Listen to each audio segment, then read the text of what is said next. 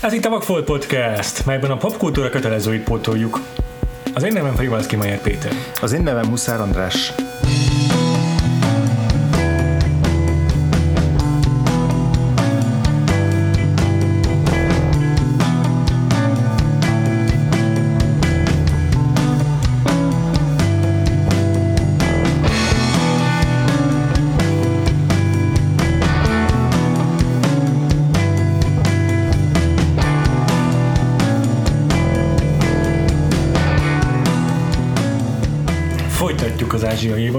Meg volt az Oscar díjkiosztó bizonyára mindenki elégedett az eredményekkel. Így van, úgy örülünk, hogy nyert a legjobb filmet a... Parasite.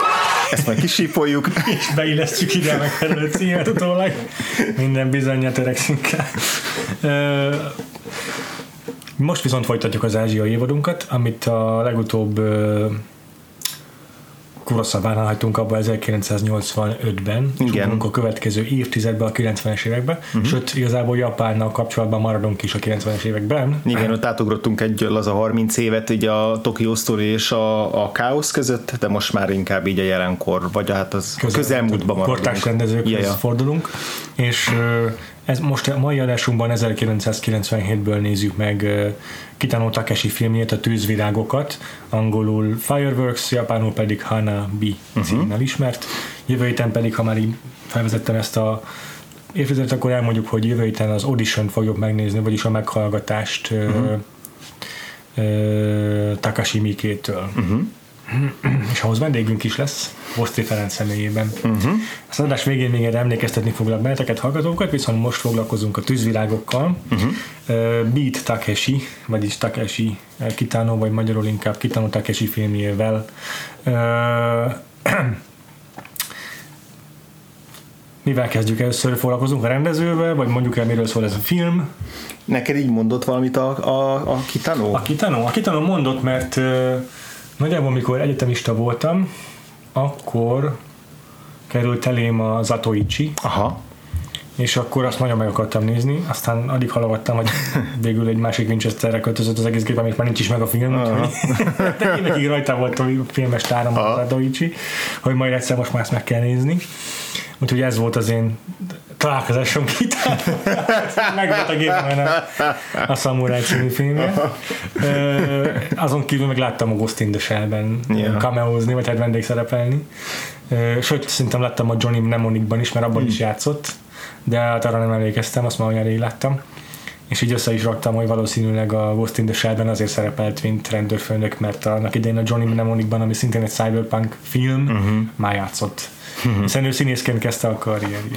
Erre majd visszatérünk. Ja. Te neked mi a kapcsolatod ezzel a japán rendezővel, András? Én színészként láttam először, Uh-huh.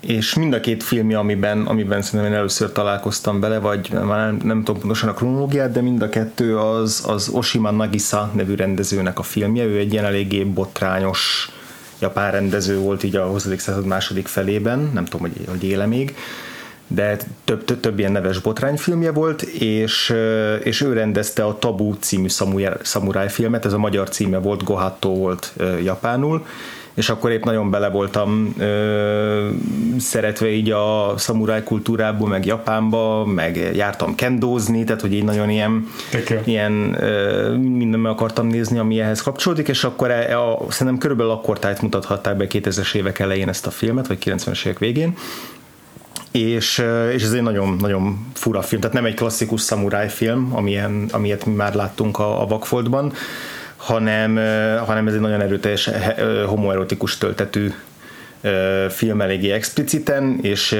egy ilyen szamuráj dojo vagy szamuráj ö, társ, társulaton, társaságon belül kialakuló ilyen tiltott szerelmekről, meg féltékenységekről szól, ami így eléggé váratlan volt a klasszikus szamuráj filmekhez szokott Andrásnak. És akkor abba, abba ő volt a, a, az, az egyik főszereplő, egy, egy idősebb szamuráj, aki beleszeret a fiatal újoncba. És a másik filmje, amiről már szerintem többször beszéltünk a, a podcastben, az a Boldog Karácsony Mr. Lawrence, David Bowie-val többek között Igen. az a 80-as évek elejéről, és az volt az első komoly film szerepe a, a, a kitanónak, ott még egy mellékszerepet játszott, egy, egy részeges, nagyon, nagyon brutális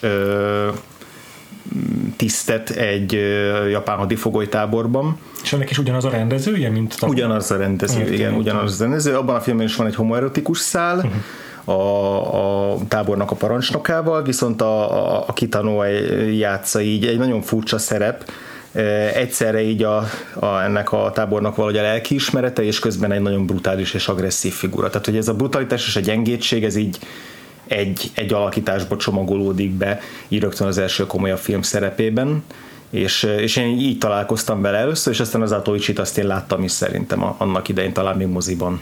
De király. És így kb. ennyi volt, és aztán a Ghost in the Shell-be láttam én is, és, de aztán egy idő után már hallottam arról, hogy ja, ő egyébként rendezi is, meg van egy rendezői karrierje, meg így őt nagyra tartják így nemzetközileg is ilyen otör rendezőként, de, de így nem, az Atoicsin kívül nem találkoztam az ő saját filmográf, tehát rendező, ja. rendezői filmográfiájából más filmmel, hm. abból ez a Hanabi volt az első. És az a Hanabi ez azért esett erre a választásunk, mert a legtöbb vélemény szerint, amivel találkoztam, így, ha kitanul Takeshi, akkor a Hanabi. Tehát uh-huh. az az alapmű, meg az a legfontosabb, amit meg kell tőle nézni. Igen, van még egy-két, egy-két cím, ami ismerős, az a Sonatina, meg a Kikujiro nyara, ezekre egy emlékszem, hogy, hogy ezek úgy előjöttek, de valóban ez a Hanabi volt a a film. A legtöbbet emlegetett, Igen. és egyébként az volt az ő nemzetközi sikere is. Uh-huh. Mert Japánban egyébként nem is volt akkora siker ez a Hanabi, viszont jelölték aranyoroszlánra, és akkor ezzel így meg is, sőt, meg is nyerte. Sőt, meg is nyerte. Meg is nyerte. Igen, az igen. ugye a Velencei Fesztiválnak a nagy díja, uh-huh. és eljárta, bocsánat, elnyerte itt Kitano a legjobb rendezőnek járó díjat is. Igen. Úgyhogy ekkor, ekkor azért a renoméja egyébként Japánban is megnőtt. De egy eléggé, eléggé kalandos karrierje van, vagy legalábbis ahogy így, ahogy így utána néztük, hogy ő komikusként kezdte. Ez a Beat Takeshi elnevezés is az ő ilyen komikusi színpadi neve, ha jól tudom. Igen, volt egy... Volt egy de nem, du- tudom, milyen lehet a japán stand-up, de valószínűleg ez egy olyan vak volt, ami életem végéig vak volt. Valószínűleg igen, ez egy páros volt, a Beats nevű páros volt, egy másik Beat, nem tudom kicsoda, aki az ő, ő, ő komikus duóban a partnere volt, és ugye a 70-es években így nagyon sokáig közösen Uh, humorizáltak, és csak a Wikipédia alapján ott, ahogy összefoglalják, hogy miben tűnt ő ki a, a, a japán komikus hagyományokból, meg mezőnyből, az alapján úgy tűnik, hogy, hogy, hogy a Bittakesi az így csak lefelé ütött, tehát hogy így semmi más nem volt az ő tarsajában, meg, meg, meg, meg más megközelítés nem alkalmazott, mert hogy van egy ilyen mondat, hogy, a, hogy, hogy akiket, akiket így pellengére állított, azok a, azok a fogyatékosok, az idősek, a nők, a nem tudom, tehát hogy mindenki, akit, akit ugye elvileg nem, Igen. Nem, nem, nem szabad bántani, vagy, vagy nem,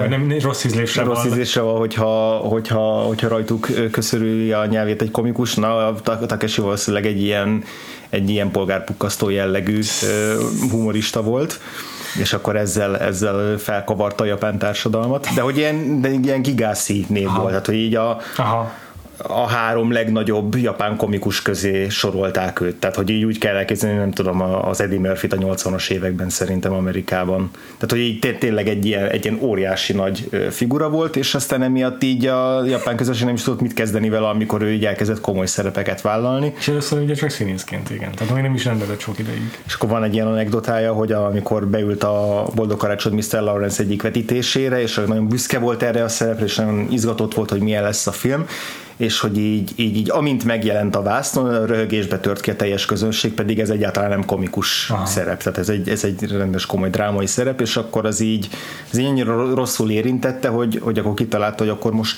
csak és kizárólag ilyen komoly szerepeket fog vállalni, meg, meg játszani, mert így be akarja bizonyítani, hogy neki ez is megy. De durva. szóval, hogy ennyire, ennyire ő egy, egy, egy valószínűleg nagyon profán meg obszén humoristaként volt meg a japán nézőközönségben, hogy így egyszerűen nem tudtak vele mit kezdeni, mint hogyha a Jim Carrey ugye egyik pillanatról a másikra izék, még csak nem is egy Truman show hanem valami véresen komoly szerepet vállalt volna.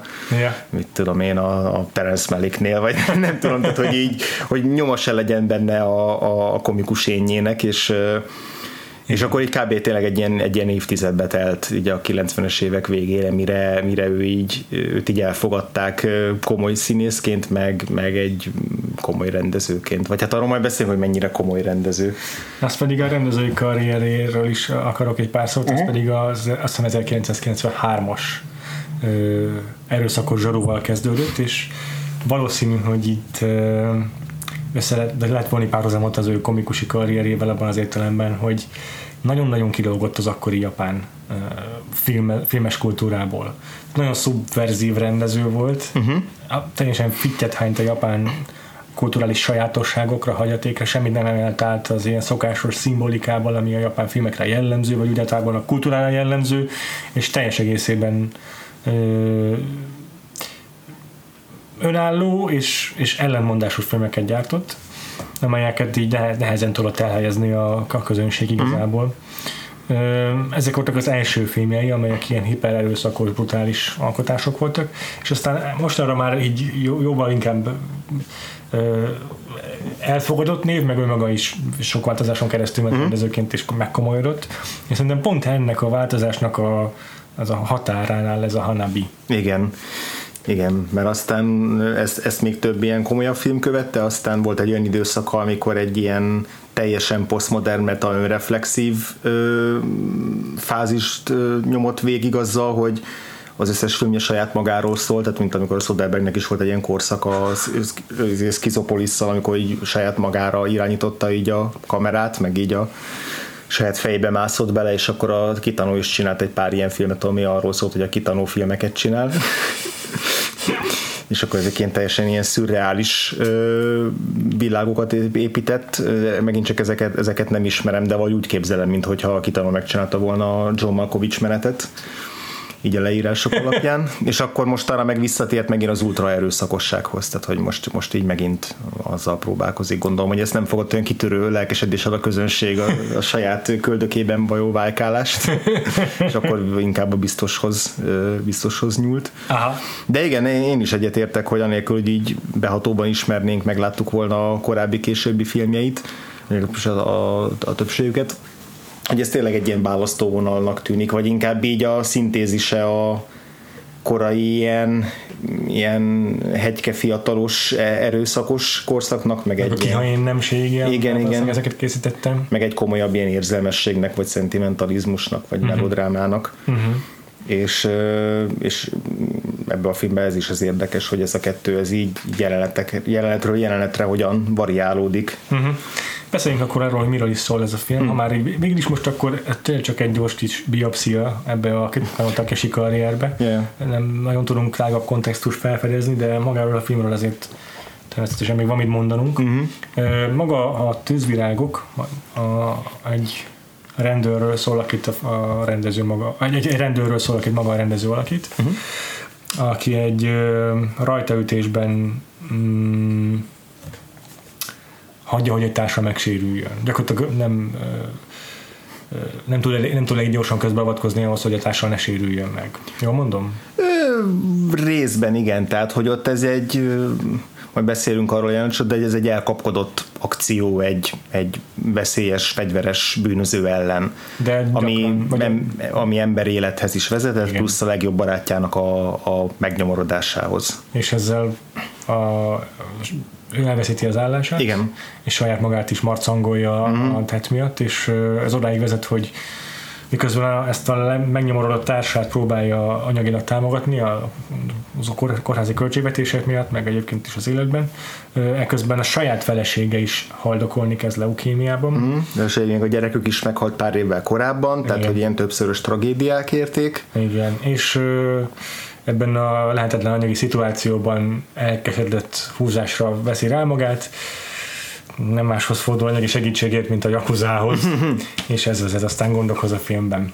Igen, és ez, ez alapján úgy tűnik, mint hogy ez valami nagyon cselekményközpontú film, pedig egyáltalán nem az, tehát hogy így ezek a ezek a, ezek a dramaturgia fordulatokat, ezeket így öles léptekkel átugorjuk. Tehát mert egyszer csak azt látjuk, hogy a Jakuzának tartozik, de az, hogy most hogy vette fel velük a kapcsolatot, hogy indult ez az egész, egyetlen kik ezek pontosan, ez így teljesen teljesen za, ö, zavarba ejtő az elején, így, így nekem, és nekem, nekem a film Igen. első fél órája, három órában nagyon kellett figyelni, most akkor hol járunk pontosan, mi történik, mikor látjuk a főszereplőnket, ugye többet ugrál az időben is, igen, flashbackekkel el, tehát, hogy így, a történetet meséli. Igen, igen, és aztán később is, amikor már egy, egy olyan cselekmény, vagy történetet mesél el, aminek lehetne egy klasszikus cselekményvezetése is, hogy akkor a Jakuzának tartozik, ezért bankot akar rabolni, meg, meg menekül a feleségével, üldözik a üldözi a Yakuza is, meg a volt rendőrtársa is, tehát hogy ebből lehetne egy, nem tudom, mint a... Ilyen Szavdi testvérek film. Igen, vagy mint az Old Man and the Gun, a Robert Redforddal, tehát hogy egy mm. csomó ilyen filmet láttunk már, de hogy, de hogy itt se ez érdekli a, a, a kitanult, hanem inkább ilyen, ilyen, ilyen, ilyen furcsa életképek, meg, meg benyomásokból dolgozik, és közben van egy teljes mellékszál a, a, a, a Rokkant ö, társával, aki meg aki meg egy teljesen más magán, magányos életet él, és igazán az egész film arról szól, hogy ez, ez az egy gócpont, ami ez az elfuserált akció, ami így megtörte mindannyiuk életét, hogy ebből ez a két legjobb barát, meg két társ, ez milyen két teljesen ellentétes válaszreakciót talál rá, vagy hogyan tudja feldolgozni ezt, a, ezt az eseményt. Úgyhogy ez egyikük elveszíti a családját, de valahogy talál magának valami olyasmit, amivel tud tovább élni, vagy legalábbis úgy tűnik, hogy tud tovább élni, még, még hogyha nem is feltétlenül boldogan, míg a másiknak meg megmarad a családja, de, de nem tud olyan pályára lépni, ami egy, egy tart, tartható élethez vezet. Nem, vagy valami ilyesmi. Igen, így van.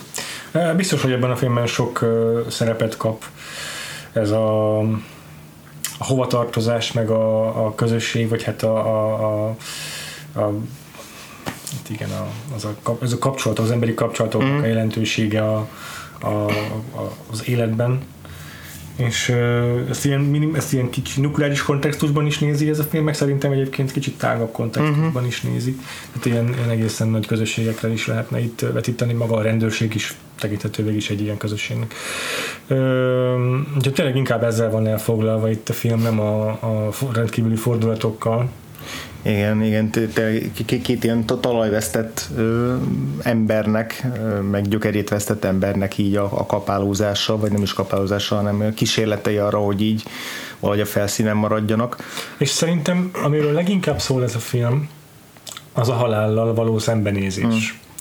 És ezek, ez ugye nagyon-nagyon sok szálon, meg szimbólumban megjelenik. Uh-huh. Az egyik maga az, hogy van egy haldokló feleség. Igen. Ez elég egyértelmű ez a halálhoz való kapcsolat. Viszont a, a, rokkant főszereplő, a rokkant mellékszereplő az a rendőr, aki les, les, vagy lesérül, ö, annyira kilátástalan tartja az életét, és sokszor annyira nem lát már értelmet abban, uh-huh. hogy folytassa az életét, hogy gyakorlatilag kimondva, kimondatlanul viaskodik a, a halál gondolatával, meg az öngyilkosság gondolatával Igen. ezáltal. Ö, és a főhős, a Kitano által játszott Nishi, uh-huh. mondom, Nishi nevű rendőr, ő meg hát a halálba ö, ö, hajszolja magát gyakorlatilag, tehát ő neki végül nem marad más választása, és ezt szerintem már a film legelejétől tudja, hogy, uh-huh. hogy itt neki egyetlen egy kiút van ebből az egészből, az pedig a halál. Uh-huh. Csak az arról szól számára ez az egész hercehurca, meg az egész macskaegér játék, hogy addig odázza el legalább, ameddig el nem tud búcsúzni a haldokló feleségétől. Uh-huh. Igen. Szóval leginkább ez a, ez a ez a, az öngyilkosság és ennek a ilyen nemes gondolata, vagy nem is tudom, hogy fogalmazzam meg, de ennek a, ennek a valamilyen módon pozitív felfogása mm. az, ami szerintem ebben a filmben megfogalmazódik, és ezért mondom azt is, hogy bár kevés fogalmam van a kitanulnak a korábbi műveiről, de tekintve, hogy azt olvasom mindenhol, hogy ez az első filmje, ami már nem annyira szubverzív, vagy nem teljes mértékben utasítja el a kulturális kontextusát, a saját japán hátterét, mm. hogy itt megjelenik az a gondolat, ami a japán ö, történelemben annyiszor ö, ö, fontos ö, ö, motivumként jelen volt, ez a seppuku, meg a, a, a na, mire gondolok. Ez a fajta ilyen beletörődés, vagy, vagy elfogadás? Az, a, a, a halál, az életem fölötti ö, ö, döntésnek a, a, a joga, uh-huh. és ennek a ennek az ilyen a, a, igen, az élethez és az élethez való jog az tartalmazza a, azt is, hogy én választom meg a halálom módját, uh-huh. és ez, ez egyben egy ilyen ö, ö, kinyilatkoztatás is arról, hogy hogy azáltal, hogy én döntök a saját halálomról, azáltal megőrzöm azt a nemességet, amit az életemben képviseltem. Ugye gyakorlatilag szerintem ez a szepukúnak a lényeg, mm. hogy mikor elkövet valami olyan atrocitást, amelyel meg ö, becsítenéted a saját nemesi mi voltodat, mm. akkor inkább elkövetsz egy szepukut. Mm. Tehát a vereséget azt saját magadon ö, ö, kell, hogy végrehajtsd. És ö, és szerintem ez a film is valahol ezt fogalmazza, hmm. meg csak itt elhagyja a, a szamuráj, meg a, a, az ilyen történelmi köntöst, és áthelyezi ebbe a, a, ennek a modern változatába, ahol a rendőrség meg a law enforcement a, tekintető ennek a, uh-huh. ennek a megfelelőjének szerintem. Hmm. Érdekes, hogy nem Meg feltétlenül... a kamikaze, bocsánat, ja, a másik, amit ja, igen, mondottam, igen, hogy a japánoknál ez, a, ez az öngyilkossághoz való viszony, ez totál más szerintem, mint amit mm. mi megszóltunk Európában, de mivel abszolút nem értek a japán kultúrához, ezért ez csak egy ilyen találgatás a részemről. Ja. De azt gondolom, hogy ahogyan a katonáknál a második világháborúban is megjelent ez a, ez a jelenség, ez az öngyilkosság, és ez egy ilyen a katonai aktus volt egy olyan tett, ami egy fontos motiváció is volt a katonáknál. Ez, ezért azt gondolom, hogy ez, ez egy létező mm. dolog a japán kultúrában, amire reflektál itt kitanul. Hmm.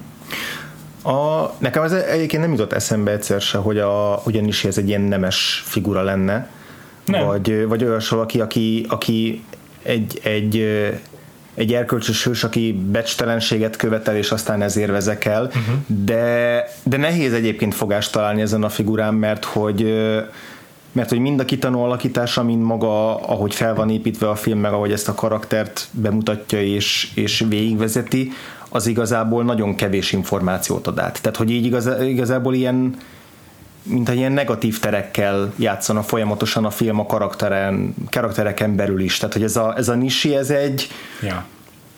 nem látsz bele.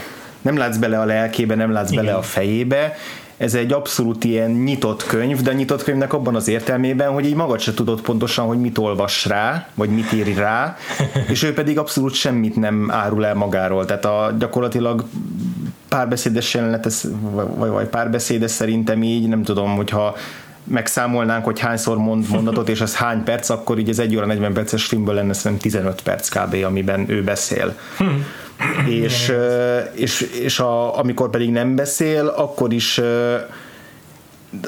bizonyos szempontból nagyon expresszív a kitanulnak az arca, más szempontból pedig teljesen érzelemmentes és teljesen kifejezéstelen, és innen feltétlenül jó színész, csak egy nagyon, nagyon érdekes arca, meg nagyon érdekes kisugárzása, uh-huh. és valahogy ez a semmi, ami így az arcán megjelenik, ez minthogyha egy ilyen tükör lenne, amiben így saját magadat nézed, és akkor abból így próbálsz így megfejteni valamit egy a tükör mögött lévő emberről. Szóval Aha. nagyon furcsa hatása van számomra, Igen. és ezért nehéz megítélnem, hogy akkor ő benne milyen erkölcsi folyamatok, meg milyen, milyen uh, morális uh, út zajlik le, mert hm. igazából csak azt látom, amit csinál, Igen. és az meg, az meg helyenként egy nagyon kedves szerető embernek a képe, helyenként pedig egy abszolút pszichopatáé. Tehát egy nagyon furcsa yeah. figura emiatt. Igen, ez egy ilyen egészíts ki a mondatot játék, csak tekintetben, hogy, hogy elég, elég nagy bekezdéseket hagy ki ebből a történetből a kitanó, amiket neked kell beillesztened ebbe a képbe tényleg. Ö, és ahogy mondasz, az is nagyon igaz, hogy a karakter mennyire diszonánsan van ábrázolva, és nem nem teszi meg neked azt a szívességet ez a film, hogy a kettő között, tehát a, a hipererőszakos nisi, meg a gyengéd nisi között bármiféle vonalat húzzon. Ez neked kell valahogy kipótolni, vagy megmagyarázni, hogyha rá tud venni a film, hogy, hogy, hogy ezen járjon az agyad. Ö, nekem szerintem sikerült, tehát én, én, én engem elgondolkodott a nisi ilyen tekintetben, és ezért fogalmazolod meg bennem, hogy ez a film pont a szerelmi szál, vagy hát a feleséghez való kapcsolata miatt egy nagyon romantikus film. Uh-huh. És romantikusnak tekintem a másik szállat is, amelyben romanticizálja a saját tettét, tehát a, a, a film romanticizálja azt, hogy Nishi milyen uh, aktust hajt végre azért, hogy a feleségével az utolsó percig maradhasson, uh-huh. meg hogy a társát uh, segíteni tudja és az, hogy hipererőszakos tettekre vetemedik, vagy veszi rá magát, az valószínűsítem, hogy, hogy nem ilyen a nisi, nem ilyen volt soha, uh-huh. hanem ez így átkattantott benne valami az, a, a, abban a flashbackben, amikor a társát lelövik, és, és azóta ez a, ez a dühöngés folyamatosan kikitör belőle. Mm. És, és, és, és pont abban a, a kontextusban, ahol ez egy ilyen áldozathozatal a, szeretteiért, ott ez még majdnem, hogy nemesi cselekedetként is értelmezhető, Nisi szempontján, mm-hmm. de Nisi fejében. Mm-hmm, mm-hmm. Ja, annyira nem tudunk semmit az ő életéről a, az incidens előtt, tehát ja. szerintem, hogyha kronológiai időrendbe helyeznénk a filmet, akkor nagyjából egy másfél jelenet lenne, a, ami felvezeti a, azt a azt a lövöldözést, amit aztán a film közepén látunk teljes egészében, addig csak ilyen kis fragmentálva, ilyen kis töredékekben látjuk, hogy valami történt, és valaki meghaltott, és hogy pontosan kinek lett a hibája. De hogy igen, tehát nem tudunk igazából sokat erről a Nishiről. Uh-huh. És és igazából, tehát ő, ő, ő nekem soha nem tűnik egy beszámítható figurának. Tehát, hogy nem az erőszakos cselekedetei azok nem mindig csak az önvédelemről vagy a felesége megvédéséről szólnak, helyenként teljesen indokolatlanok. Tehát amikor elhajt egy, egy fickó mellett, akinek lerobbant a kocsia, és akkor visszamegy, kinyitja az ajtót, lecsapja, röhög rajta, és tovább megy. Tehát ilyen, egy, ilyen teljesen indokolatlan, Aha. tényleg mint egy pszichopata, aki így, Aha. aki így élvezi az erőszakot, és, és teljesen random módon, tehát egy kiszámíthatatlan, hogy mikor mikor lesz erőszakos valakivel, egyik pillanatról a másikra, ilyen nagyon-nagyon ilyen, ilyen staccato ritmusban így egyik pillanatról a másikra követel erőszakos cselekedeteket, amikor az előző pillanatban még egy ilyen egy ilyen kedves, szomorkás, melankólikus bácsit láttál ott a helyében, és, és így nekem emiatt emiatt tűnik inkább úgy, hogy ez egy nagyon zavart elmélyű fickó, aki közben meg nagyon szereti a feleségét, és a felesége pedig így igazából így így el van velem, mert ő, ő ezt az oldalát úgy látja, a többivel vagy nem foglalkozik, azt is úgy elfogadja, és akkor ebből egy ilyen nagyon-nagyon pervers kapcsolat alakul ki, amit a, amit a film egy nagyon szentimentális módon ábrázol, de ez, ez nem kritika a filmmel szemben, csak ez egy ilyen nagyon furcsa egy, egyveleg, ami szerintem többnyire sikeres, tehát hogy többnyire úgy meg tudja őrizni ezt a sok furcsa hangnemet így együtt, de néha azért nagyon, nagyon szokatlanul ö, bohózatszerű az erőszak ebben a filmben. Tehát ugye nagyon könnyelműen kezeli egy csomószor az erőszakot, és kifejezetten humorra van kihegyezve, hogy a... Hát fekete, sötét humor. Így persze, egy nagyon, nagyon sötét, nagyon fekete, nagyon morbid humor. Yeah. Neked ez, ez működött abszolút a, ezek a különböző nem. minőségek? A, a, a humor Együtt. az kevésbé, igen. Tehát az egyrészt nem is mindig tűnt fel, hogy itt most humoros konnotációja kell legyen a jelenetnek. Egy-két olyan gag volt, ami igen, szituációs komédia jelleggel hatásos volt, de nem röhögtem föl a filmen, yeah. tehát ez is inkább ilyen kínos feszengés váltott ki a néző, vagy belőlem biztosan. Mm. Neked? Humor mennyire működött? Nekem is hasonlóan. Aha. Tehát, De nem rossz értem, nem rossz, meg, ez a humor. Tehát ez, ez a film, ez, ez, ez teljes egészében abszolút érdekes, uh-huh. de nem biztos, hogy igazán szeretem. Tehát, hogy egy ilyen nagyon yeah. nagyon... De az biztos, hogy... Nem, nem, nem, nem is mindig éreztem, tehát az biztos, hogy a kitanul tudatosan használja ezeket, de abban nem vagyok biztos, hogy mindig jó ízléssel, jó, meg, mindig, jó meg mindig jó arányérzékkel uh-huh. használja. Tehát né- néha érzek benne bizonyos amatőrizmust, hogy csak így belepakolja ezeket a ezeket a, a komikus múltjából származó dolgokat, és mellé pakol valami ilyen, tényleg ilyen szentimentális érzelmességet, és akkor vannak bizonyos pillanatok, amikor nagyon jól működik, és vannak más pillanatok, amikor meg így nagyon ledobják magukat egymásról. Szóval, még nem feltétlenül hullámzó a film, de hogy, mert szerintem egységes hm. egyébként, tehát hogy így ez a, ez a vízió, amit így a kitanú elképzel a főszereplőjével, ez, ez abszolút egységes, de közben menet közben meg vannak olyan részletei, amik meg így abszolút nem működnek. Hmm. Ja, valahogy én is így érzek egyébként ezzel kapcsolatban, de annak ellenére, hogy nehéz néha befogadni a filmet, mm. annak ellenére úgy gondolom, hogy ha választanunk kellett kitanultól valamit, akkor ez egy jó választás mm, volt. Igen. Tehát pont amiatt, hogy ez tényleg egy jó kis biopszia az ő mm. rendezői mienségébe. Aztán utána elkezdtem nézni az Atoichit, úgyhogy már láttam belőle pár percet, úgyhogy tudom milyen az ő szamuráj paródiája. Borzasztó viccesnek tartom. Ja, ja, igen.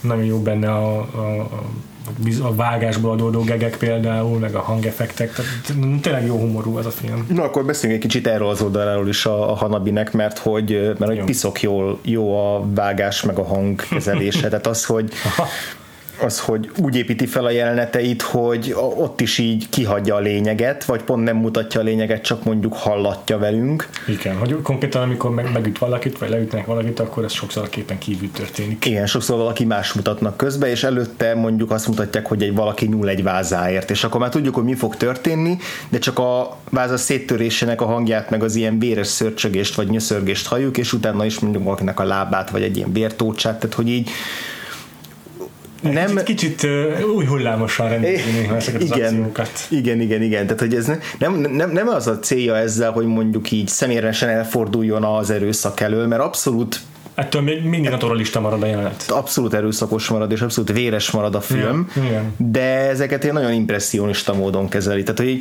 van a filmben egy szál, hogy a, a, ez a legjobb barátja, aki torószékbe vagy kerekeszékbe kényszerül, yeah. hogy ő egy idő után rátalál a festésre, mint egy olyan foglalatosságra, amiben így bele tudja az, az összes szenvedését, meg, meg, meg bánatát így dolgozni és akkor ilyen, ilyen, ilyen pointillista festményeket fest, ugye az az a fajta, az, az, az, az, az irányzat, ami ilyen, ilyen apró kis pöttyökből áll össze egy nagy kompozíció.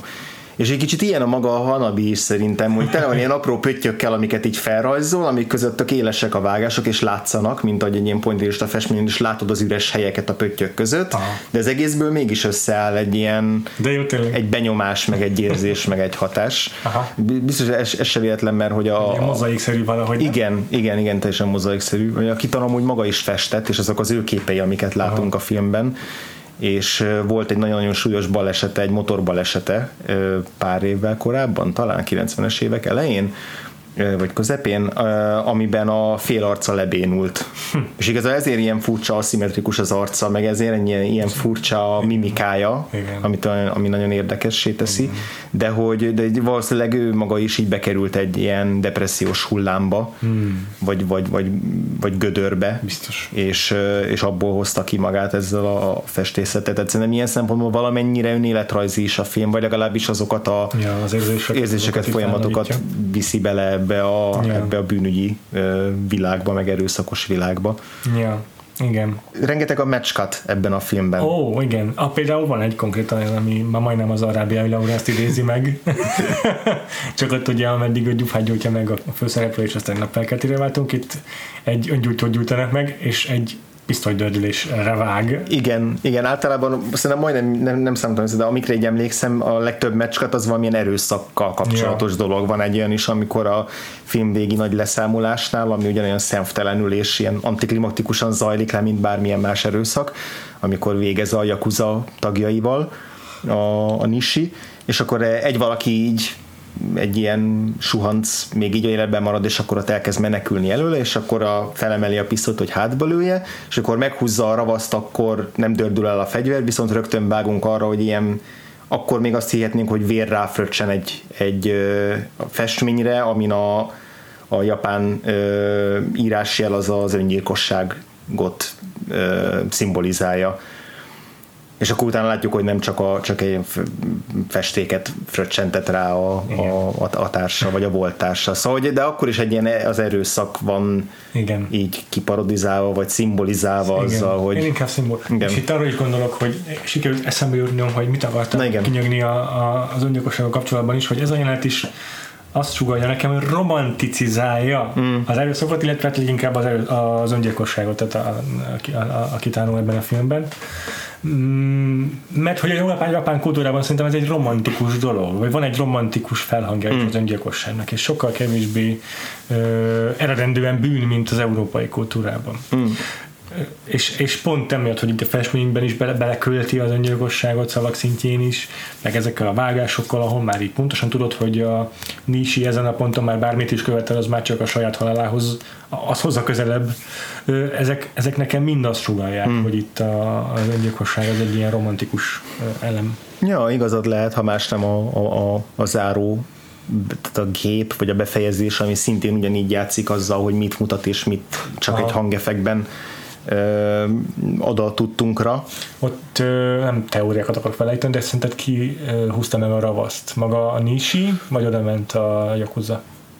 Ö, ott, már a, ott már csak a rendőr társa van, tehát Ja, bocsánat, igen. igen, igen, és, és ott utoljára viszonylag távol látjuk, tehát én, uh-huh. én biztosra veszem, hogy a, hogy a Nishi, Én is. é, És ez és ott ugye el is búcsúzik a, a feleségétől, pontosan az a felesége hogy megköszöni neki, hogy, hogy ezt a pár napot így együtt Ja. töltötték, tehát hogy ott, ott nekem az nagyon egyértelmű. Ami ambivalens abban a jelenben az inkább az a sárkányeregető kislány, hogy azt csak ők képzelik-e, vagy valóban van-e, van-e ott egy random kislány, aki emlékezteti őket a saját gyerekükre.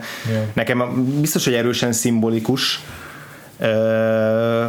és még mutatják is a, a fegyver eldördülése után azt hiszem annak a kislánynak az arcát, amiből úgy tűnhet, mintha az egy valódi gyerek lenne, de, de én inkább az ő kivetülésüknek képzelem. az biztos, hogy érdekes, hogy utána még mindig ott marad a lány.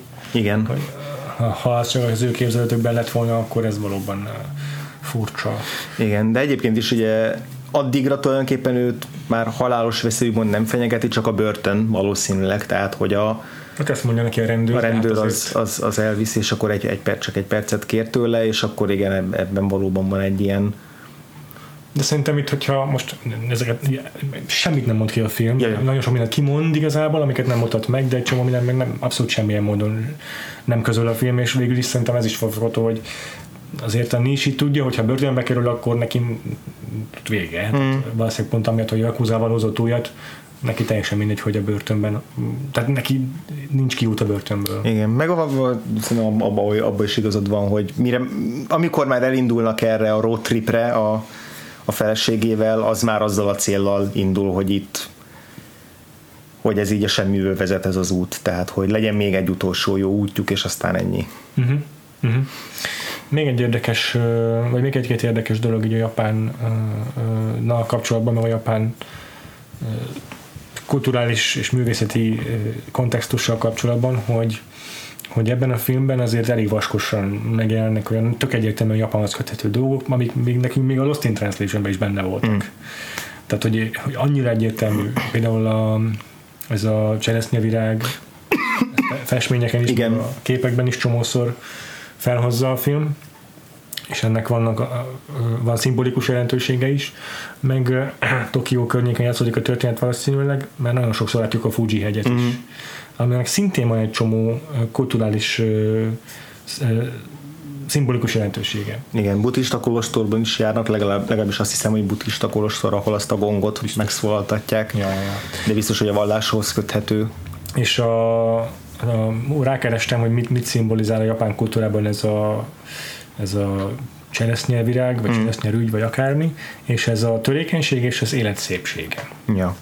Igen, meg hogy az, az egy olyan, csak egy nagyon rövid ideig virágzik, viszont akkor ilyen borzasztóan gyönyörű és látványos és életteli. A Fuji hegy pedig arra szintén rákerestem, hogy Aha. mi a szimbolikus jelentőségű a kultúrában, és csomó mindent jelent. Úgyhogy most egyet kiragadtam ebből, ami ide, ide szerintem vonatkoztatható. És ez pedig az, hogy azt is állítják, hogy a, tehát a szónak eleve több gyökere van, vagy nem tudják pontosan melyik a, a, az etimológiája, de az egyik feltételezés az az, hogy azt jelenti, hogy haláltalan, vagy ho, halál nélküli, deathless az angol cikkben, ahol ezt olvastam, így volt fordítva, és ez azt a taoista felfogást fogalmazza meg, hogy, hogy ez a vulkán, ez a az, az, az örökké, örök életnek a titkát rejti, és a, mm, a, a Kaguya hercegnő mitológiához is kapcsolódik egyébként a Fuji hely, abban is megjelenik, mint helyszín, és ö, ott a Kaguya hercegnő hagyja ott az örök életnek az elixírjét a, az emberi apja, vagy hát a földi apja nevelője számára a mikor a, eltávozik a holdra. Hm. És, a, és itt is ez az örök élethez ugye megvan a kapcsolata a Fujinak. És azt hiszem, hogy a filmben is még a film végén is, mintha megjelenne a Fuji hegy, már nem emlékszem erre biztosan, de hogy így a, ez az örök élet, ez is köthető végül is szerintem a, a, a filmnek a, a halállal való szembenézésének a filozófiájához, hogy ezt, ezt biztos, hogy nem tudom most pontosan értelmezni, nem szándékozom, de be, direkt teszi bele szimbólumként, talán egy, el, egy ellenpárként uh-huh. a, a, a, a halandó főhőssel szemben a, a Fujit, Aha. viszont örökké ott magaslik a szereplők fölött. De uh-huh. elég az, hogy az is csak azt szolgálja szerintem, hogy ez a halál, meg ja. az élet, ez egy állandó uh, motivum a filmnek. Igen, és biztos, hogy ezt ilyen, ilyen ezt a fajta harmóniát, meg, meg az élet és a halálnak ezt a yin-yang együttesét, ez, ez, ezt, ezt, ezt lehet, hogy mondjuk a természetben is felfedezi ez a film, mert hogy hmm. Az érdekes, mert erről beszéltünk a Kuroszabánál is. Igen, igen, és hogy, és hogy ahogy halad előre a film, úgy egyre inkább kivonul az ilyen épített környezetből, meg a nagyvárosból, ja. meg az emberi civilizációval a természetbe. Tehát, hogy míg a, míg a film első fele azért még többnyire Tokióban vagy városon belül játszódik, és, és így az emberi társadalmon belül, aztán, de már akkor is egyre többet járunk mondjuk a tengerparton. A tengerpart az, az általában egy, visszatérő motivum, a kitanulnak szereti ezt a helyszínt. Hát ez, ez már ebben az egy filmben is egy eléggé, eléggé érződik, és akkor ott is van egy olyan jelenet, ahol, ahol azt hihetjük, hogy a, a, a kerekesszékes nyomozó ő, ő a halált választja a, a tengerben, mert van egy olyan kép, ahol így a tenger kezdi a lábát így elmosni, meg így a kerekesszék is így belesüpped már a, az iszabba, hogy jön a dagály. Igen. És, és többször vissza-visszatér így a tengerhez, mint egy ilyen határvonal így az élet meg a halál között, vagy nem tudom. És aztán, és aztán igen, egyre inkább a, a, a nisék is kivonulnak így ebből a, az emberi társadalomból, a, a, szerintem azért is a, a se véletlen, hogy a, a hómezőn találják magukat, amikor leesik a hó, azért a, a, a hó az mindig azt szokta jel, jelképezni mindig egy ilyen, egy ilyen békés ürességet, nem? Vagy Igen. nagyon sokszor azt a konnotációt Igen. hordozza számomra legalábbis, amikor egy a, a hó így beteríti a tájat, hogy akkor az egy ilyen, ilyen csend és kontempláció és, és az emberektől valami távol lévő dolog, és aztán a befejezésen megint csak a tengerparton ér, ér véget. És ugye a és ugye, a jelentősége is a tengernek az biztos, hogy talán a Good Place-ben volt erről szó hm. egyébként, de ez biztos, hogy így Aha. van. Ja, igen. Hogy, a, tenger hogy az a... az élete az olyan, mint egy hullám a tengeren, amely így kitör, és, és, és a partig sodor, és aztán ott meg vissza egyé válik ismét a tengerrel, és mintha sose lett volna, de megnyugszik ebben az állapotában a, a tenger. És, és az ugye ott megint összeköthető az élet meg a halál szimbólumával. Igen, és hogy ide bebe tolakodik még így a, az erőszak, így a, mondjuk a jakuzán keresztül, vagy akár a rendőrön keresztül, aki ugye követi, aki ha nem is erőszakos, de, de egy ilyen visszahúzó erő, aki visszahúzná a, a társadalomba, ahol következményei vannak az ő tetteinek, és, és ebből végleg kiszakad. Tehát, tehát minden ilyen, ilyen utánanyúlást amikor valaki utána nyúl, akkor annak így levágja a kezét gyakorlatilag. és, és, aztán, és aztán tovább halad, és tényleg a film utolsó felében rengeteg ilyen jelenet van, hogy így, így ülnek a vízparton, és ott horgásznak, meg, meg meg a tűz, ami ugye a címbe is benne van. Igen. Ö, Igen. Az is, az is egy visszatérő motivum, amikor mondjuk egyszer ö, a, a pisztolylövedéket beledobja a, a tűzbe, az egy ilyen rögtönzött ö, tűzijátékot eredményez, legalábbis a felesége azt hiszi, hogy ez egy tűzijáték. Uh-huh. És akkor szerintem itt is a, az, hogy most a, tű, a címben benne van ez a tűzvirág, ami így külön is választható a, a két dologról, és akkor a tűz az, ami így egy ilyen elemésztő erő, ami így felperzsel, meg megsemmisít, és akkor a virág, ami meg így a hambakból így kisarjadhat, vagy ami az Igen. életet jelképezi, és akkor van egy tök hosszú montázs a film közepén, a, a, amiben gyakorlatilag a, a nyomozótárs egy virágüzlet előtt megáll, és akkor különböző virágokat lát, és aztán azokat megfesti, és akkor ezeket összemontázsolja a film a valódi virágot, meg egy meg olyan festményeket, ahol yeah. virág jelen, jelenik meg emberek, meg állatok arca helyett, és akkor ez is az, hogy hogy az élet az hogyan jelenik meg, vagy hogyan tud tovább működni. Uh-huh. És még ehhez képest érdekes, hogy a film befejezése pedig nem, nem, az, tehát nem azzal ér véget, hogy az élet az újra kisarjat, hanem hogy, hanem hogy ez, egy, ez egy lezáró pont, tehát hogy ez egy uh-huh. ilyen fatalista befejezés. Igen, de pont amiatt, hogy a buddhizmusban ez így annyira nem egy... Uh, nem egy végleges pont, hanem aha, egy... Igen meg ez a tengerre való egyévállás, ez egy megnyugtató állapot. Igen. Nem, nem, nem, a fatalizmus az a, a mi felfogásunkban, a nyugati felfogásunkban egy nagyon véges dolog, viszont itt lehet, hogy nem annyira kell így gondolni erre. Igen, igen, meg nem is, nem is egy tragédiának Ja. érződik így a film vége, Ja, ja, ja. a fejezése. De aztán biztos vagyok benne, hogy nem ez a film a legalkalmasabb arra, hogy a japán gondolatvilágot felismerjük, mert egy olyan rendezőtől származik, aki direkt szembe ment ezekkel az alapelvekkel. Hm. Van is egy videója, amiben kiparodizálja az Ozu filmjeit, Úgyhogy ő tényleg nagyon ellene ment ennek a, ennek a hagyományos filmkészítésnek, a hagyományos japán filmezésnek jó sok ideig. Miközben azért elég sokan hasonlítják őt Ozuhoz, legalábbis ezt a filmjét biztosan. Aha.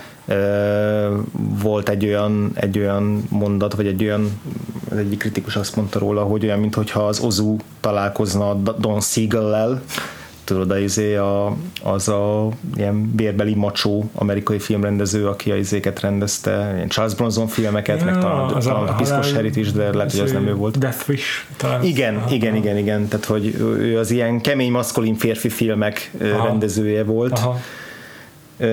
És, hogy, és hogy mint hogy ezt a kettőt vegyíteni ezzel a már általunk emlegetett, hogy a brutalitás meg a gyengétség így együtt van, és igazából Ozura gondolunk, mondjuk a tokiói történetre, Aha. akkor ott is ez a kihagyásosság, ez nagyon megvan, hogy így, Ja, tényleg. hogy így átugrik Igen, olyat, hogy el, bemutatná, olyat utólag elmesélik a szereplők, hogy mi történik. Igen, igen, igen, és, és, és szerintem a, az, hogy ahogy mondjuk fölsnittel egy, egy ilyen jelenetet a, izé, a, a, a kitanó, egy, egy ilyen akár erőszak jelenetet is, ahol nem klasszikus értelemben megmutatja egy totálban, vagy egy, vagy egy ö, ilyen közepes képkivágatban, hogy mi történik, hanem így belenéz a kamerába az egyik arc, belenéz a másik, utána az egyik tesz valami kis mozdulatot, utána valami csattan, és aztán majd egy ceruza van a szemében, vagy valami. Tehát, hogy így ebben is, mintha lennének ilyen hasonlósak. Aztán lehet, hogy ez nála egy paródia, vagy így. Nem tudom, hogy én ebben nem látom az való párhuzamot ebben a vágás technikában. A, Nem tudom. Nem láttam Ozut akciót rendezni. igen, ez a gondolatkísérlet, hogy mi lenne, hogy mi, mi lett volna, ha Ozu egy ultra erőszakos rendező lett volna. De szerintem ez az elliptikusság azért, azért megvan legalábbis a kitanóban is. Értelek, És a, ebből a paródiából, a, a, ahol ténylegesen kiparodizálja az Ozunak a filmét, ebből azért érződik, hogy a kitanó nagyon is tisztában van ezzel a hagyományjal, és aztán mm. más kérdés, Lehet. hogy mennyire tagadja meg, és mennyire használja fel a maga, Ja. maga, maga módszereivel. Tehát, hogy tényleg, tényleg igen, ezt a, ezt, az, ezt a azoféle ö, kihagyásos vágástechnikát vitte az extrémig ezekkel a akciójátékkel, nem tudom. Tudom, mi ugrott még be nekem Na. ezekről, a, ezekről az erőszakos kitöréseiről a filmnek? A, a legutóbb erről a Chinatownban beszéltünk. Aha. Hogy az a film is egy nagyon, nagyon ö, melankolikus hangot üt meg sokszor, meg nagyon ö, ö, alacsony energián pöfög sokáig, hm. és akkor vannak benne tényleg három vagy négy alkalommal olyan erőszakos epizódok, amikor így hirtelen a semmiből kitör a, az erőszak, és akkor valakit úgy ütnek torkon vagy orron, hogy így nem látod jönni. Igaz, igen. És, és ott is így két vágás, és már ömlik a Jack Nicholson orrából a vér. Ja, ja. És itt is ugyanezt történik, csak ez sokszorosan, meg, meg, meg sokkal többször, de, de nagyon hasonló nekem a, a kettőnek, a, a kettő film, a Polanskinek a megközelítése, meg a kitanói, és szerintem a szándék is azonos. Uh-huh.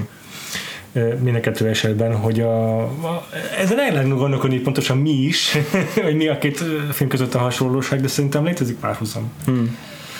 Valami ilyesmire gondolok, hogy, hogy itt uh, annyira abnormális az erőszak alapvetően az emberi életben, hogy uh-huh. ezt akarja felnagyítani, felsokszorozni a kitanó, hogy ő direkt nem egy Charles Bronson filmet rendez meg, amiben ez egy hétköznapi dolog, meg nem egy Punisher, ahol uh-huh. halomra vernek mindenkit.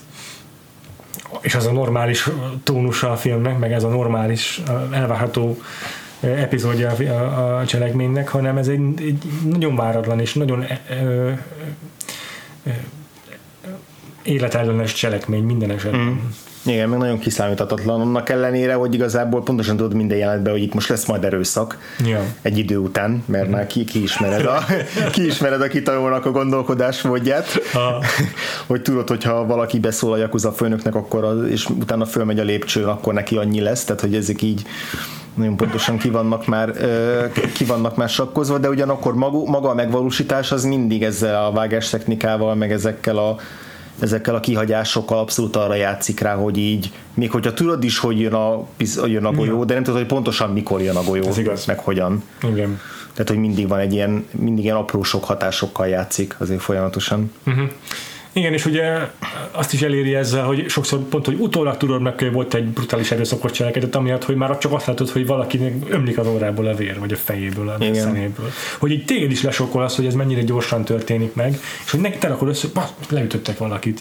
Hogy így legalább olyan váratlanul érje a nézőt is, mint a szereplőt, akivel ez megtörténik. Igen, és akkor közben meg ott van az a, az a központi, az egész filmet gyakorlatilag elindító erőszakos cselekedet, ami meg Ja. egy ilyen operai lassított felvételsorban mutatkozik meg, úgyhogy már addig a részleteit így ötször láttuk. Tehát, Ja. hogy így mozaikokból összeraktuk, hogy körülbelül mi történik, és aztán amikor teljes egészében látjuk, így visszaemlékezésként, az meg egy ilyen abszolút tényleg ilyen operai jelenetsor, így egy ilyen grandiózus, mint, mint egy ária.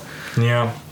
És más ilyen jelenet nincs a filmben, mert az összes többi az tényleg mindig ilyen, ilyen borzasztóan gyors és borzasztóan villámgyorsan lezajló dolog, tehát szerintem ez is azt jelzi, hogy ez a cselek, ez az, ez az eset, amikor meghalt a társa, és, és megnyomorodott a legjobb barátja, ez így mindent kisiklatott végérvényesen mindenkinek az Tényleg. életében. Tényleg. És hogy ennek akkor egy, legyen egy ilyen súlya a filmen belül is, hogy ne az elején mutassuk meg, meg ne, ne csak egy ilyen villámgyors módon, hanem akkor ez legyen egy ilyen nagyon végzetes és, és pátoszos jelenet.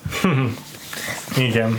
Egyébként mit gondolsz a, a filmnek a zenéjéről? Mit gondolsz arról, hogy a hogy a- Hisaishi Joe. Hisaishi Joe, ugye mi az, akinek is az állandó zeneszerzője, így elgondolkoztam, hogy igazából akkor vajon így a, mi az, aki hatásnak is így hány százalékát alkotják a Hisaishi zenék? Mert hogy igen. így Hát a- igen, az a, ő, ennek a, a filmnek a, John Williams, aki a, Aha, John Williams a Spielberg filmek, meg a Star Wars filmnek a ikonikussá válásának legalább a 30%-áról tehető magában. mert ugye ebben a filmben, amit mondtunk, hogy így a, a brutalitás meg a gyengétség az egy párhuzamosan így kéz a kézben van jelen, ebből a gyengétségnek így nem tudom, az a 90%-a az legalább a Hisaishi-nak a zenéje, nem? Ez az ilyen De. De. abszolút szentimentális és, és érzelemgazdag ö, zene, ami, ami szól végig a Igen. közös jelenetek alatt. Tehát ha az nincs, akkor sokkal szikárabb, meg keményebb film lenne a Igen. Hanabi. Igen. És néztem, belenéztem YouTube-on korábbi Takeshi filmeknek, a- vagy kitanuló filmeknek a jeleneteibe, amikben azt hiszem szintén Hisaishi Joe volt a zeneszerző, mert hogy ők is régóta együtt dolgoznak. Ö, és teljesen más volt a zene. És Aha. pont amit mondasz, hogy nekem az szikárabbnak tűnt, Aha. minden perkusszív, meg kevésbé gazdag hang, gazdagon hangszerelt. Úgyhogy ehhez a filmhez vett elő a mi az a kis Ez hangvételét szerintem csak a Hisaishi Joe, vagy hát én most abból a kevés YouTube jelenetben, amit megnéztem, ezt a következtetést vontam, lehet, hogy totál mellé lövök. De, de nagyon-nagyon mm, új réteget költ a filmhez Mhm. mm-hmm. ez a Hisaishi Joe szerintem. Nagyon más lenne nélküle. Nagyon más lenne, igen. És még a, a, a kitanulónak a, az arcához is mennyit hozzáad. Tehát, hogy így, mint hogyha amiről beszéltünk korábban, hogy így nehéz bármit is leolvasni róla, és bármilyen érzelmet vagy, vagy moralitást így, így nézőként ö, ö, rávetíteni, de hogy amikor szólalta ez a zene, akkor ez egy ilyen romantikus, melankolikus hős a sé avanzsál, miközben tényleg semmit nem mutat, csak az a néhány ilyen tikje, meg, meg, Igen. meg orvakarása, meg, meg a szája, meg megrezdülései, meg, a, meg egyáltalán tényleg nagyon cool, coolan néz ki, azért ezt is mondjuk ki a napszemüveggel, meg az öltönyen, tehát hogy Kitan az egy baromi cool figura, Igen. és a Ghost in the Shell-be is ezt használta, hogy így megjelenik, és akkor igen, ez egy cool csávó, Igen. aki bármit megtehet, és de hogy, de hogy az, hogy ő egy ilyen érzelmes hős legyen, azt, azt megint csak szerintem a zenebe baromi sokat hozzáad. Az biztos, hogy így van, és én nagyon sok múlik tényleg ezen, hogy ez ne, ne éreződjön egy japán panisernek, vagy nem tudom minek, vagy abszolút nem azt érzed, hogy ez egy 80-as évekbeli bosszú Bosszú film. filmnek a utóérzete. Igen. Igen, igen. Egy nagyon komplex darab, minden szempontból, tehát vizuálisan is a, a képi megoldásaival, a vágás technikájával, a, ezekkel a film közben elhelyezett montázsokkal, eleve hogyan a történetét vezeti a kitánó, egy nagyon egyedi film, amelyet mm, valószínűleg a kitánó filmográfia ismeretében sokkal egyszerűbb befogadni, Hm. de, de érdemes neki veselkedni, mert mert egy baromi egyedi figurák lehet megismerni általa. Igen, és, és persze van egy csomó olyan rendező, aki ultra erőszakos, és közben mégis valamiféleképpen érzelmes, de egyszerűen a, a, a kitanulnál érdekes, hogy, hogy azt érzem, hogy van egy ilyen nagyon naív világlátása, vagy egy ilyen naivitás a filmjében, amiről szerintem beszéltünk itt a, hát, hát a, a, akár a feleségével való viszony, akár a, akár a, tényleg a halálhoz, vagy az élethez való hozzáállás, a naivitás abban azért, tehát nem abban az értelemben, hogy, hogy leegyszerűsített, hanem hogy egy ilyen mm, mint a naív festészet, tehát hogy a, amikor, amikor olyan, olyan olyan ábrákkal, meg szimbólumokkal, meg izékkel dolgozol, meg, meg, meg alakokkal, meg formákkal, mint hogyha egy, egy gyerek festené meg, de közben, közben mégis van egy van egy plusz töltete, ezt nem vagyok művészettörténész, hogy ezt pontosabban nem tudom megfogalmazni, de hogy, de hogy érzek az ő ilyen ultra brutális, meg erőszakos világképében egy ilyen furcsa naivitást.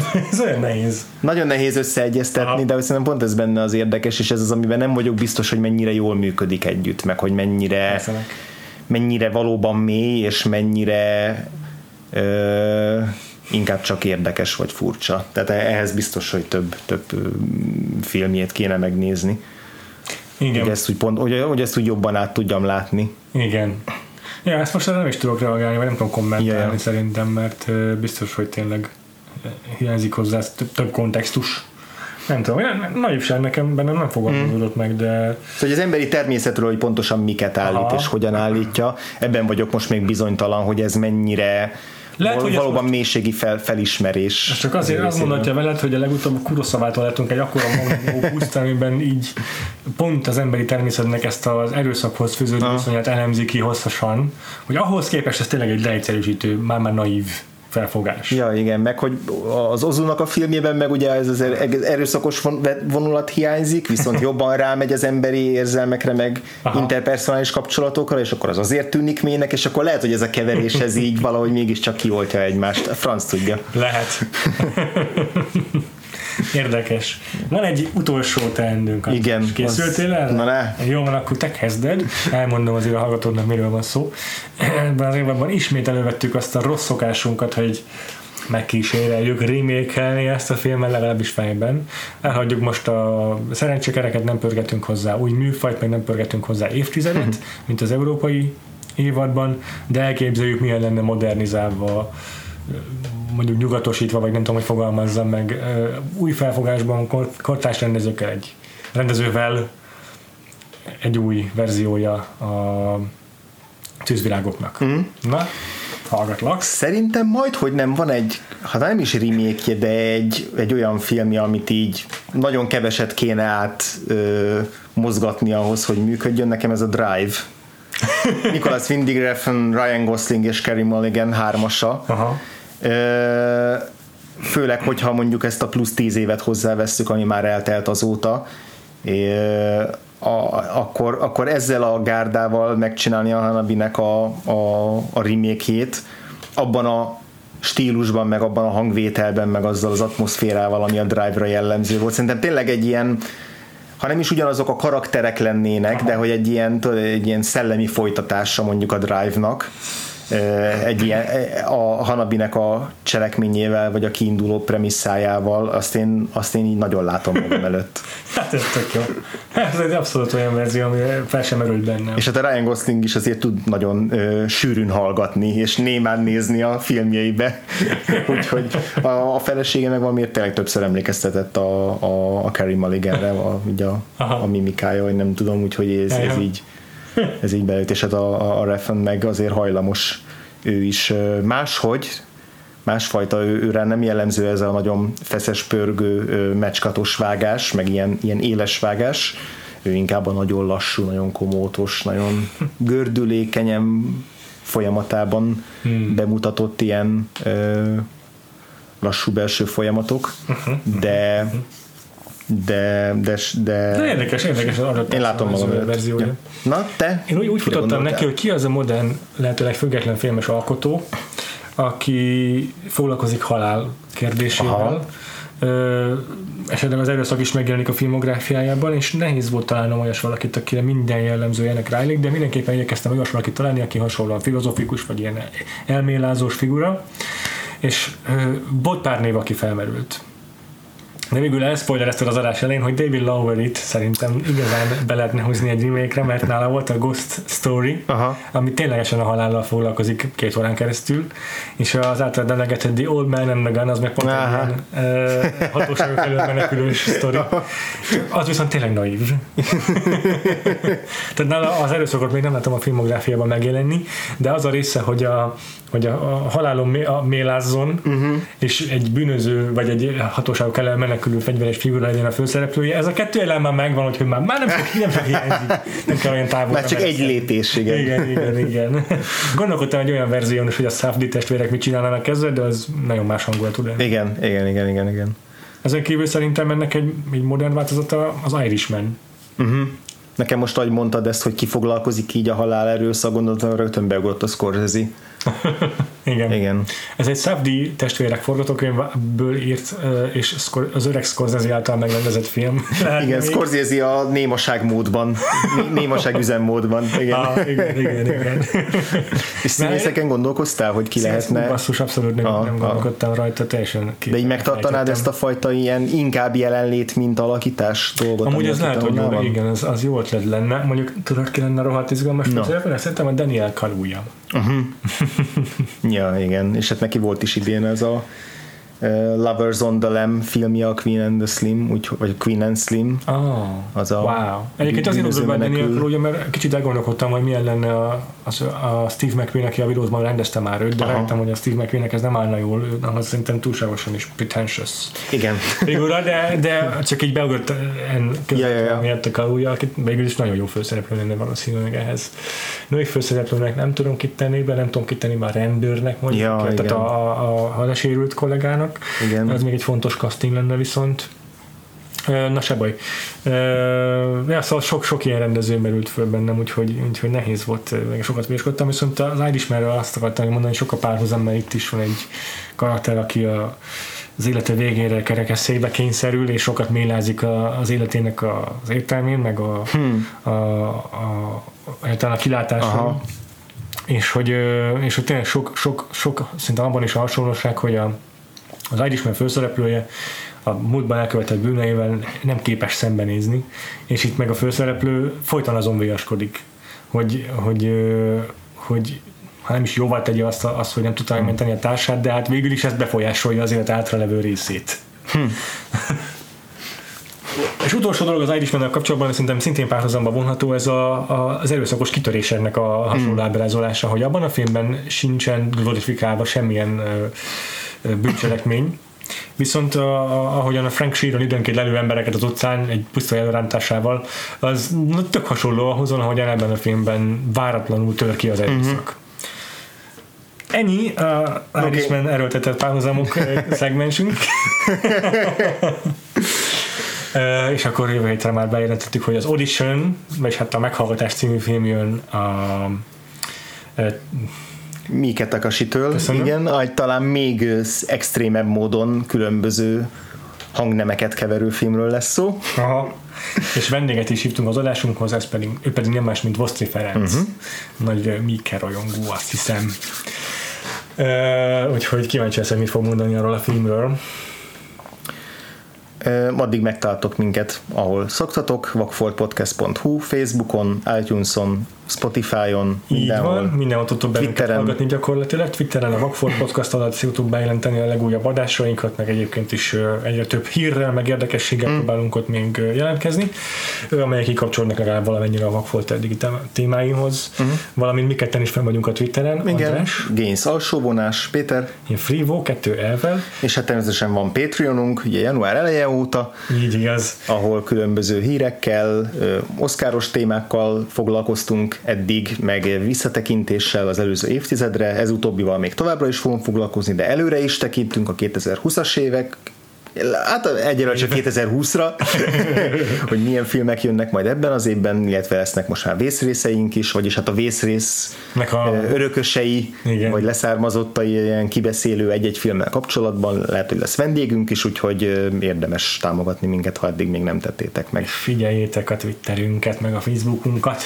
és patreon.com per podcast maga hmm?